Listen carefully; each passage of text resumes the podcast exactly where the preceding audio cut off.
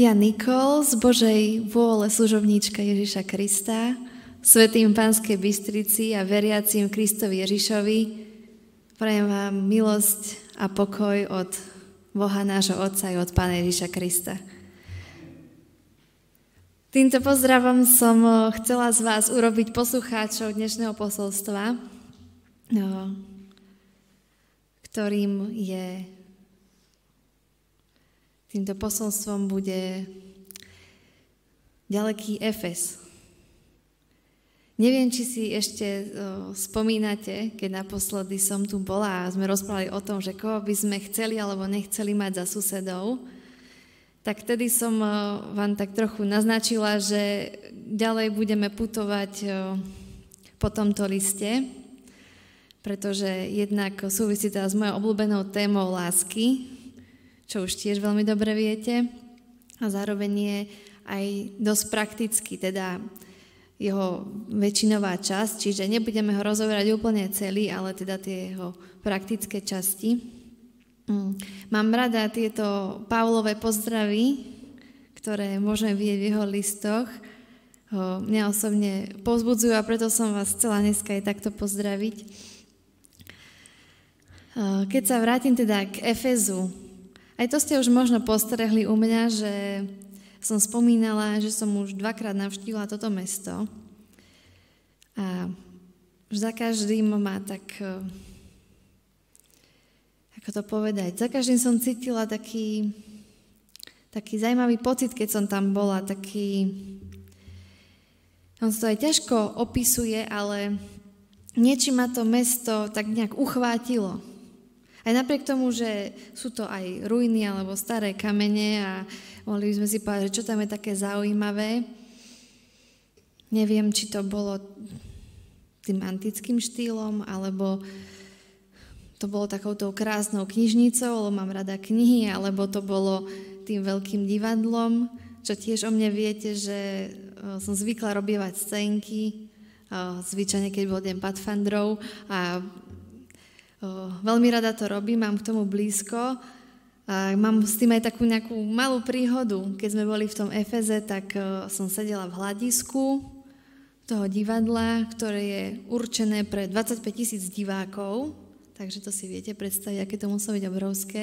Tak som tam sedela a uvažovala nad tým, že aké by to bolo, keby tu v tomto divadle mohla sa odohrať nejaká tá moja scénka, ktorú napíšem.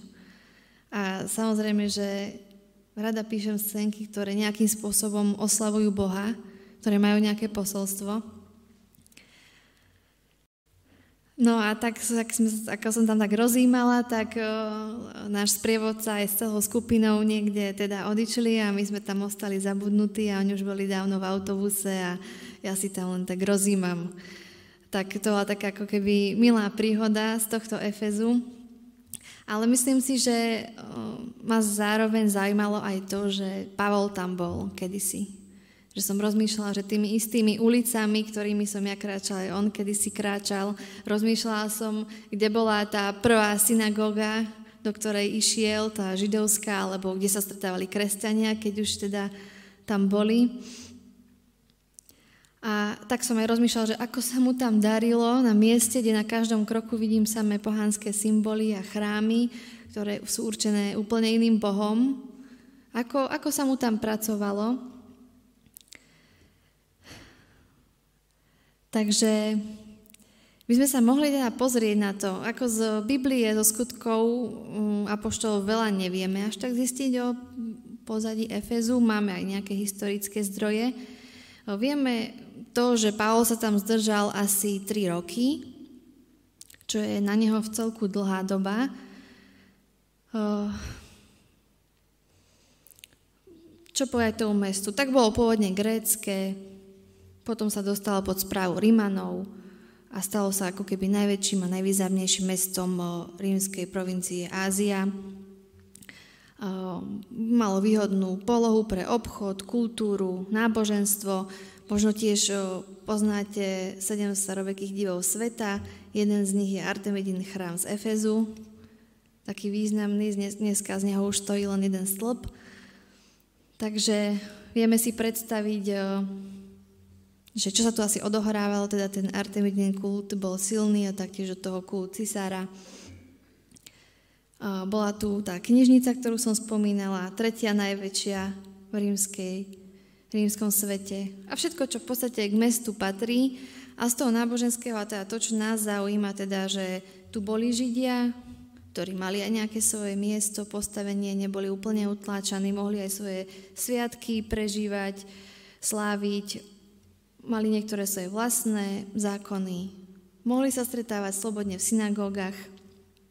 A ako som vravela, Pavel tam pôsobil nejakú dobu, len tri mesiace síce, a potom zvyšný čas sa už teda venoval verejnému pôsobeniu a hlavne vo filozofickej škole, kde prednášal a teda budovali tam nejako kresťanstvo a tú církev.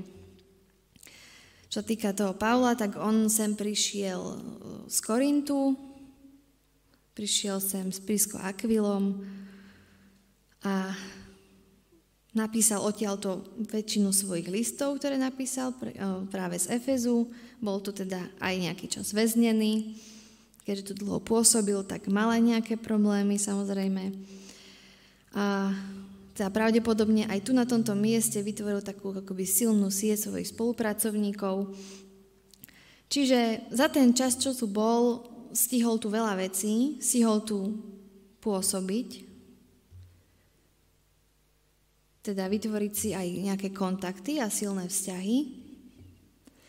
A ja vám vlastne rozprávam takýto úvod o Efeze s predpokladom, že nám to nejako pomôže, ale neviem, či ste si to niekedy všimli, ale tento list vôbec nie je taký osobný. Nikde nevidíme, že by tam Pavol reagoval na situáciu efeských ľudí žijúcich v Efeze, že by tam nejako riešil ich eh, problémy. Čiže ten list je ako keby iba určitým posolstvom bez nejakého osobného presahu. A teda sa považuje tento list za všeobecnú epištolu, ktorá mala v prvom rade liturgický a pozbudzujúci účel. To je ako keby sme si povedali, že v rámci našej bohoslužby každú sobotu budeme čítať text listu Efeským. Lebo obsahuje veľmi dôležité posolstvo pre kresťanov, je kľúčové a malo by byť súčasťou našej liturgie.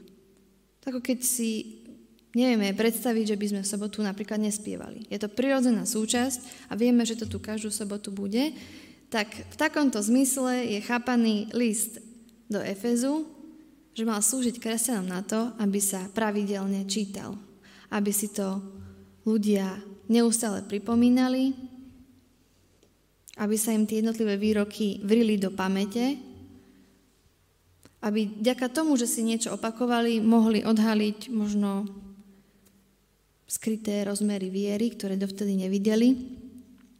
A viera je vlastne svojou povahou určená k tomu, aby, aby rástla, aby sa rozvíjala, samozrejme pod pôsobením Božieho ducha. A s tým vlastne by sa stotožnil aj vtedajší poslucháč a myslím, že by sme sa aj my s tým stotožnili, pretože aj my to vnímame tak, že církev by nemala stagnovať, a viera v nej by mala byť silná. Ale či myslíme aj na to, že by sme si mali tie jednotlivé výroky pravidelne pripomínať dookola.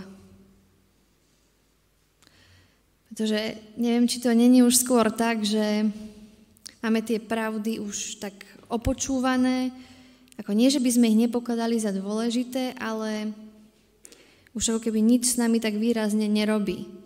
Hej, láska, milosť, spása, smrť na kríži, všetko dôležité veci, ale niekedy to vyslovujeme a úplne to možno až tak neprežívame. A preto o, si kladem otázku, že čo by to s nami urobilo, keby sme si akože každú sobotu čítali ten istý text dokola. No aby sme sa teda už posunuli k tomu textu, o, teda do listu Efeským, tak o, my sme si ho mohli najprv rozdeliť a aby ste si to teda lepšie vedeli predstaviť, tak tuto máte. Možno tam vidíte nejakú jednu spojovaciu vec, jedno slovo, ktoré sa tam opakuje. Takže tento list bude hovoriť o nejakých nových veciach. No, máme tam 6 kapitol, tak vidíte na 4 časti. Najprv sa rieši nový život, to je jedna časť, druhá časť je nová spoločnosť, potom nové zásady, až nové vzťahy. Ja už som to tak teda trochu naznačila, že tento list je oproti väčšine Pavlových iný, on už tak nerieši tie hlavné témy, ako je hriech, zákon, ospravedlnenie, eh, ale skôr sa pozerá na kresťanov ako tých, ktorí sa majú vyrovnať s pohanskou spoločnosťou a majú hľadať nejaký adekvátny vzťah k nej. Teda ako majú kresťania žiť vo svete, ako sa majú správať, ako majú žiť aj vo svojich domácnostiach, ako majú fungovať vzťahy. A to nie len v rovine individuálnej, ale aj ako kresťanské spoločenstvo. No a Pavel tu vlastne prináša takú nejakú novú interpretáciu a to by sme mohli tak zhrnúť, že zakotvenosť Kristovi znamená radikálnu obnovu vzťahov. Čiže toto bude tak ako keby kľúčová vec v tomto liste. A v prvých troch kapitolách Pavel v podstate odkrýva svojim čitateľom a poslucháčom, ako sa väčší Boží úmysel uskutočňuje v dejinách, čiže skrze Ježiša Boh tvorí niečo nové. A ako som hovorila, nie je to nový život len pre jednotlivcov, ale pre spoločenstvo, pre novú spoločnosť. Čiže Pavel ako keby videl, ako sa Odsúdené spoločenstvo vzájomne zmieruje, zjednocuje a tým pádom sa vytvára nové spoločenstvo. A to je pre Pavla taká veľkolepá vízia. Nové spoločenstvo je pre neho veľká vízia, niečo, čo nie je také úplne jednoduché, ale zároveň veľmi kľúčové. No a on potom od tej novej spoločnosti prechádza k novým normám, ktoré teda v tejto novej spoločnosti by mali byť, ktoré sa predpokladajú. Čiže obracia sa od výkladu k nejakému napomenutiu, od toho, čo Boh urobil, k tomu, čo máme robiť my a čo vlastne musíme robiť my, lebo hovorí, že to je vyslovene povinnosť. Čiže od takej tej poučnej pavlovskej teológie ide k tomu pozemskému, konkrétnemu uplatneniu v tom každodennom živote. Čiže má prísť niečo nové, nové spoločenstvo. A ďalšia kľúčová vec pre toto nové spoločenstvo je jednota. Okrem, okrem toho, čo som spomínala, že radikálna obnova vzťahov, tak taktiež jednota, to sú také veľmi kľúčové témy pre tento list. A to postupne spolu budeme vidieť. Takže dnes, dnes máme teda tú prvú časť, nový život, Tomu sa trošičku povenujeme, že čo tým teda Pavol myslí, keď hovorí o novom živote. Keď som vás na začiatku oslovila, že svetý z Banskej Bystrice, keď e, takisto ako teda oslovil Pavol Efeských, e, tak samozrejme, že tým nemal na mysli nejakú duchovnú elitu alebo takých kresťanov, ktorí už dosiahli nejakú dokonalosť, ale myslel tým všetkých Božích ľudí, nazýva ich svetí, lebo boli oddelení a patrili Bohu. A okrem toho, že ich oslovil svetí, tak ich oslovil aj veriaci alebo verní. Mysle tí, ktorí majú vieru, veria alebo sú dôveryhodní. A povedal veriaci v Kristovi Ježišovi. A byť v Kristovi znamená byť s ním nejak osobne a životne prepojený. Ako keď poznáme obraz vetvy a vinič alebo telo a údy, tak v nejakom takomto zmysle. Takže my, svetí z Banskej Bystrice, alebo inak Bohu patriaci a veriaci v Kristovi, teda prepojení s ním, Všetkých sa nás týka to posolstvo. A keďže som povedala, že tento list je teda adresovaný celej cirkvi, všetkým kresťanom a nie iba tým do Efezu, tak sa to rovnako týka aj nás tu všetkých. Preto som si vás tak dovolila na začiatku osloviť. A teraz samotnému textu, ktorý by sme si mohli prečítať. Tak o, máme teda tú prvú kapitolu a od o, tretieho verša, ak to vidíte, môžete so mnou sledovať. Mm. Nech je zvelebený Boh a Otec nášho Pána Ježiša Krista, ktorý nás v Kristovi požehnal všetkým nebeským duchovným požehnaním. Tak si nás vyvolil v ňom ešte pred stvorením sveta, aby sme v láske boli svetí a bezúhonní v jeho očiach. Už vopred nás určil za synov skrze Ježiša Krista pre seba podľa rozhodnutia svojej vôle, na chválu a slávu jeho milosti, ktorou nás obdaroval vo svojom milovanom. V ňom máme vykúpenie skrze jeho krv, odpustenie hriechov podľa bohatstva jeho milosti, ktorou nás on štedro zahrnul vo všetkej múdrosti a rozumnosti. Dal nám poznať tajomstvo svojej vôle, to dobrotivé rozhodnutie, ktoré si vopred predsa vzal uskutočniť, keď nastane plnosť čias. V Kristovi ako v jedinej hlave zjednotiť všetko, čo je na nebi aj čo je na zemi. V ňom, v ktorom sme sa stali vyvolení, predurčení podľa rozhodnutia toho, ktorý riadi všetko podľa svojej vôle, aby sme boli na chválu jeho slávy my, čo sme už prvý dúfali v Krista. V ňom aj vy, keď ste počuli slovo pravdy, dobrú zväzť o svojej spáse a keď ste to uverili, boli ste označení pečaťou prislúbeného Svetého Ducha, ktorý je závdavkom nášho dedictva, keď budú vykúpení všetci tí, ktorých si získal na chválu svojej slávy.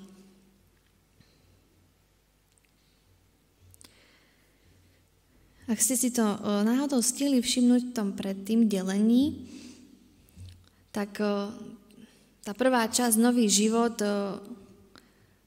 siaha až do druhej kapitoly, kiežto my tu máme len v podstate prvú kapitolu. A to je preto, pretože túto prvú časť Nový život by sme ešte mohli rozdeliť na dve polovice. A táto, táto prvá časť, táto prvá polovica po 14. verš, tak to by sme mohli nazvať ako chvála. A to je to, čomu sa budeme venovať. Čiže sme tu čítali o tom,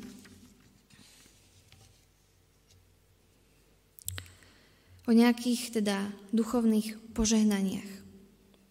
Že ten uh, máme na mysli, že hovoríme o novom živote. A toto, čo sa tu píše, sa týka nového života.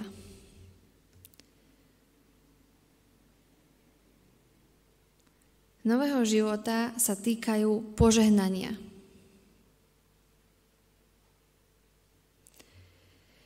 Neviem, čo si vy predstavujete pod novým životom. Či vás e, napadne vaše obrátenie, možno už kedysi dávno,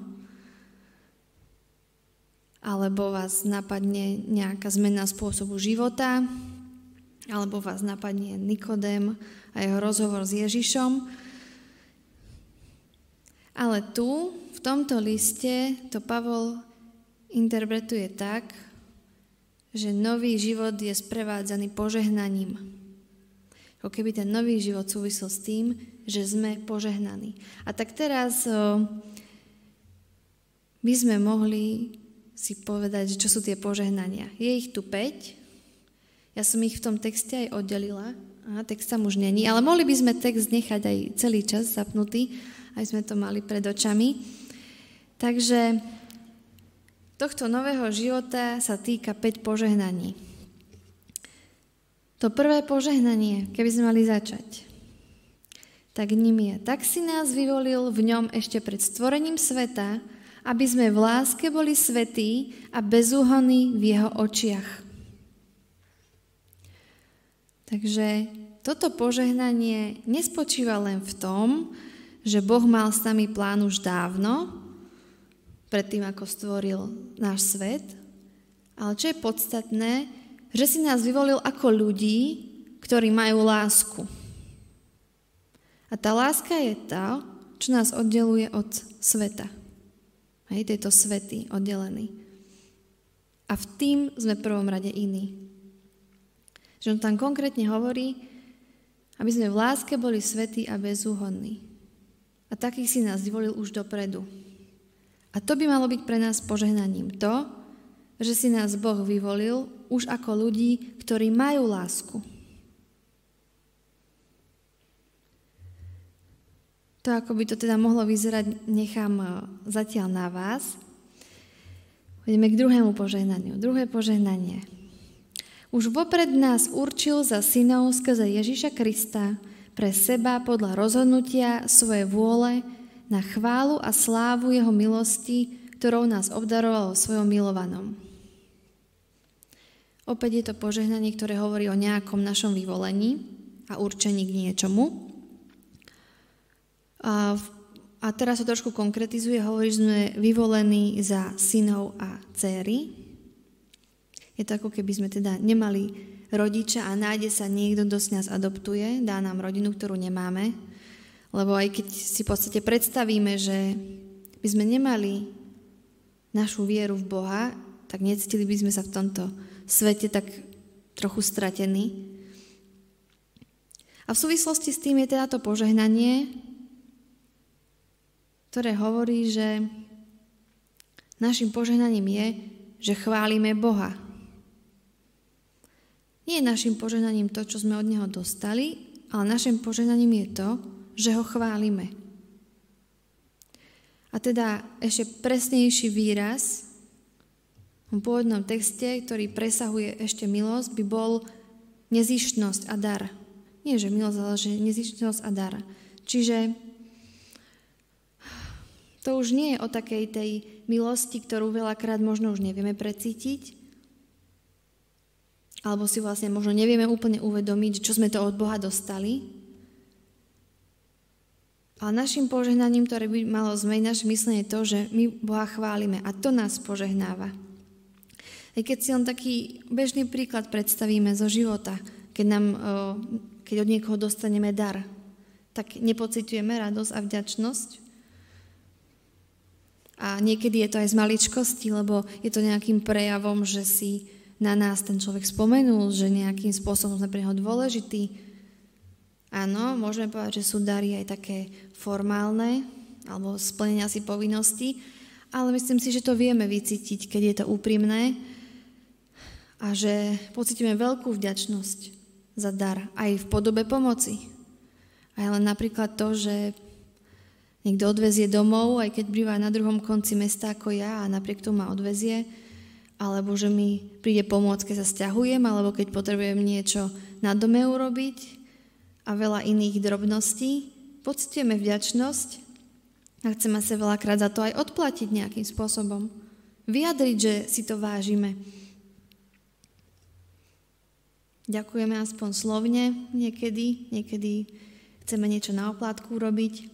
Bo ťažko sa príjma len tak zadarmo, keď, nie, keď pocitujeme, že ten človek to vlastne nemusel robiť a urobil to. A v podstate Bohu tiež nemáme veľmi ako odplatiť. Ale toto požehnanie teda hovorí, že ho chválime. Chválime ho za to obrovské obdarovanie, ktoré nám dal. A to nás požehnáva. Tretie požehnanie. V ňom máme vykúpenie skrze jeho krv, odpustenie hriechov podľa bohatstva jeho milosti, ktorou nás on štiedro zahrnul vo všetkej múdrosti a rozumnosti. Tu môžeme vidieť, že teda ďalším požehnaním pre nás je vykúpenie, alebo teda možno ešte aj presnejšie výkupné,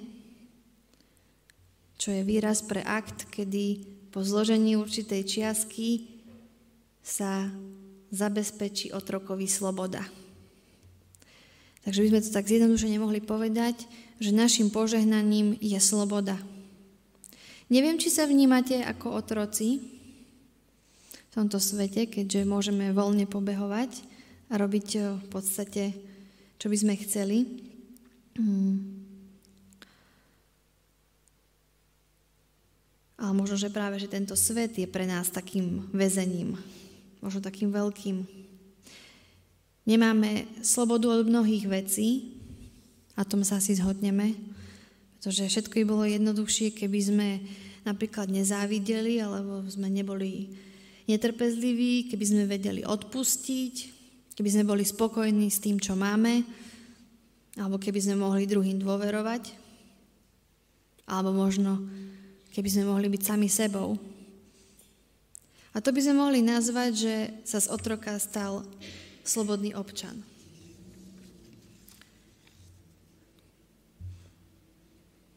Ale toto požehnanie nehovorí vôbec o budúcom čase, ale v prítomnom. Čiže vlastne toto požehnanie týkajúce nového života spočíva v tom, že máme slobodu že to výkupné bolo za nás zaplatené, máme slobodu od tých vecí a nemusíme byť otroci. Štvrté požehnanie. Dal nám poznať tajomstvo svojej vôle, to dobrotivé rozhodnutie, ktoré si vopred predsa vzal, uskutočniť, keď nastane plnosť čas. V Kristovi ako v jedinej hlave zjednotiť všetko, čo je na nebi, aj čo je na zemi. To je to s takým otáznikom. Vlastne požehnaním je pre nás tajomstvo. Tajomstvo si väčšinou spájame s niečím, čo nevieme a čo by sme chceli vedieť. A často sa nám to spája napríklad s apokalyptikou, alebo s videniami, alebo s udalosťami, ktoré majú prísť. Ale u Pavla je to samozrejme trochu iné. On hovorí o tajomstve Božej vôle, a požehnaním pre nás by malo, by malo byť to, že poznáme toto tajomstvo. A bola Pavla aj toto tajomstvo spojené s Ježišovým príbehom. Áno, nám sa to možno nezdá ako veľké tajomstvo, lebo je nám známe už 2000 rokov. Ale požehnanie v zmysle poznaní tohto tajomstva znamená nielen vedieť, že Boh mal plán so svojím synom tak, ako si to my predstavíme, kríž ako naša spása, ale čítame tu, že zjednotiť všetko, čo je na nebi a na zemi. Zjednotiť.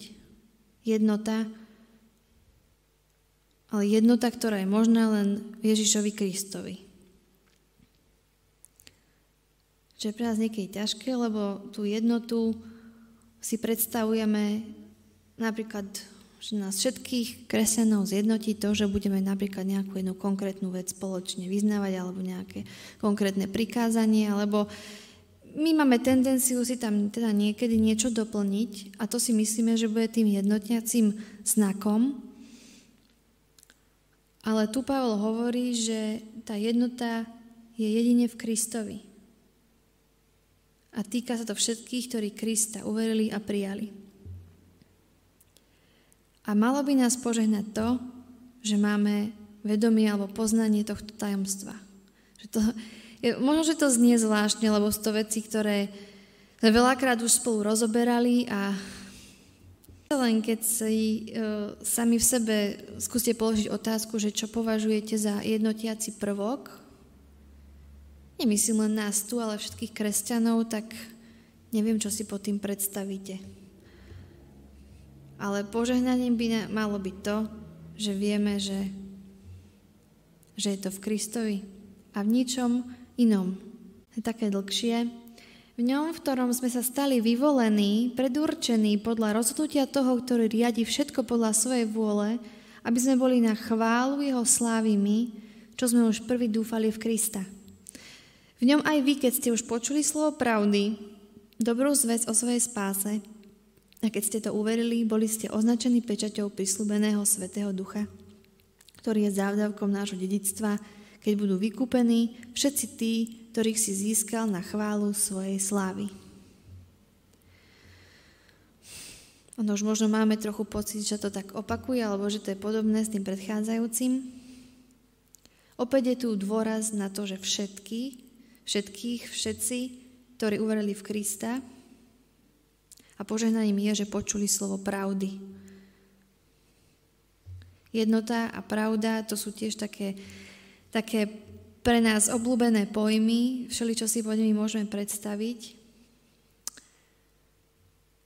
Tu je pravda výhradne zase spojená iba s Ježišom, a dokonca je tu napísané o tej pravde, že je pred nás, pre nás zádavkom, a teda možno inak povedané splátkou, ktorú za nás niekto zaplatil. Takisto ako keby sa, by sa nám páčilo, keby niekto zaplatil za nás hypotéku alebo niečo, čo niekomu dlžíme. Požehnaním je pre nás teda to, že sme počuli pravdu.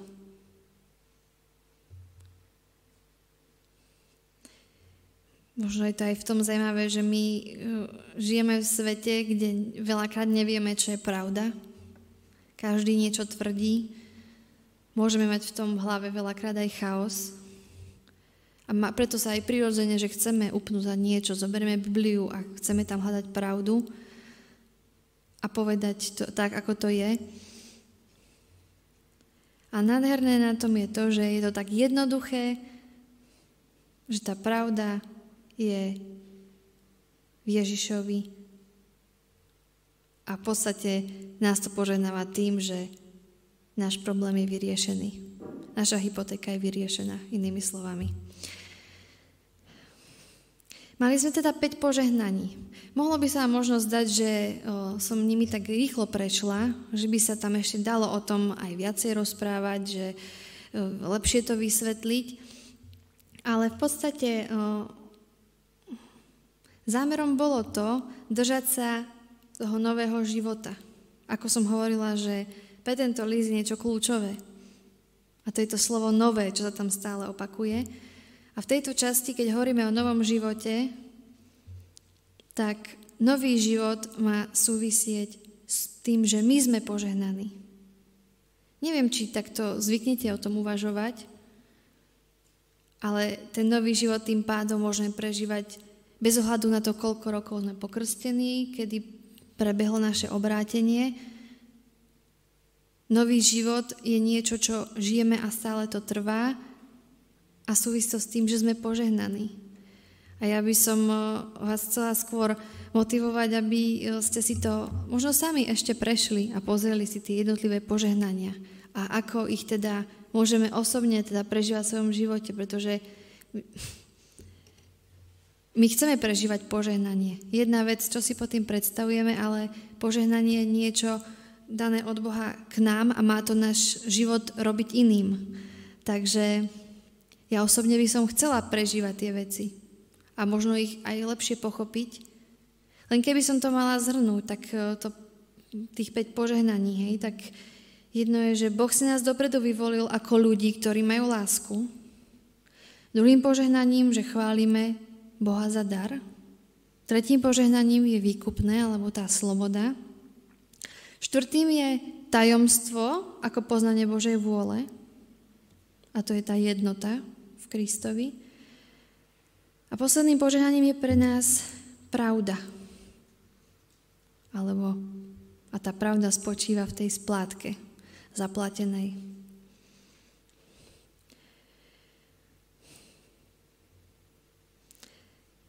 Povedala som, že táto prvá časť Nový život má dve polovice a že my dneska prechádzame tú prvú, to bola tá časť chvály, a tá druhá polovica sa týka modlitby.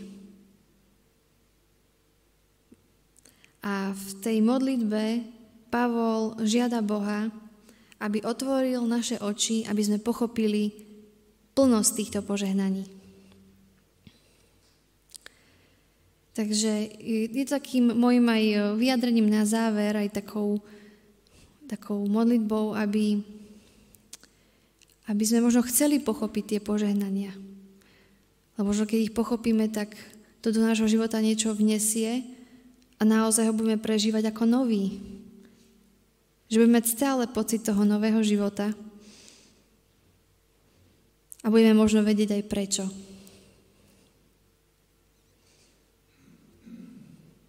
Takže no, to som vám chcela dnes povedať, to, nad čím som uvažovala a čo mi Boh ukazoval. oh, tak vám prajem, aby, aby ste mohli vnímať svoje životy ako nové. Aby ste sa v nich cítili požehnaní. Amen.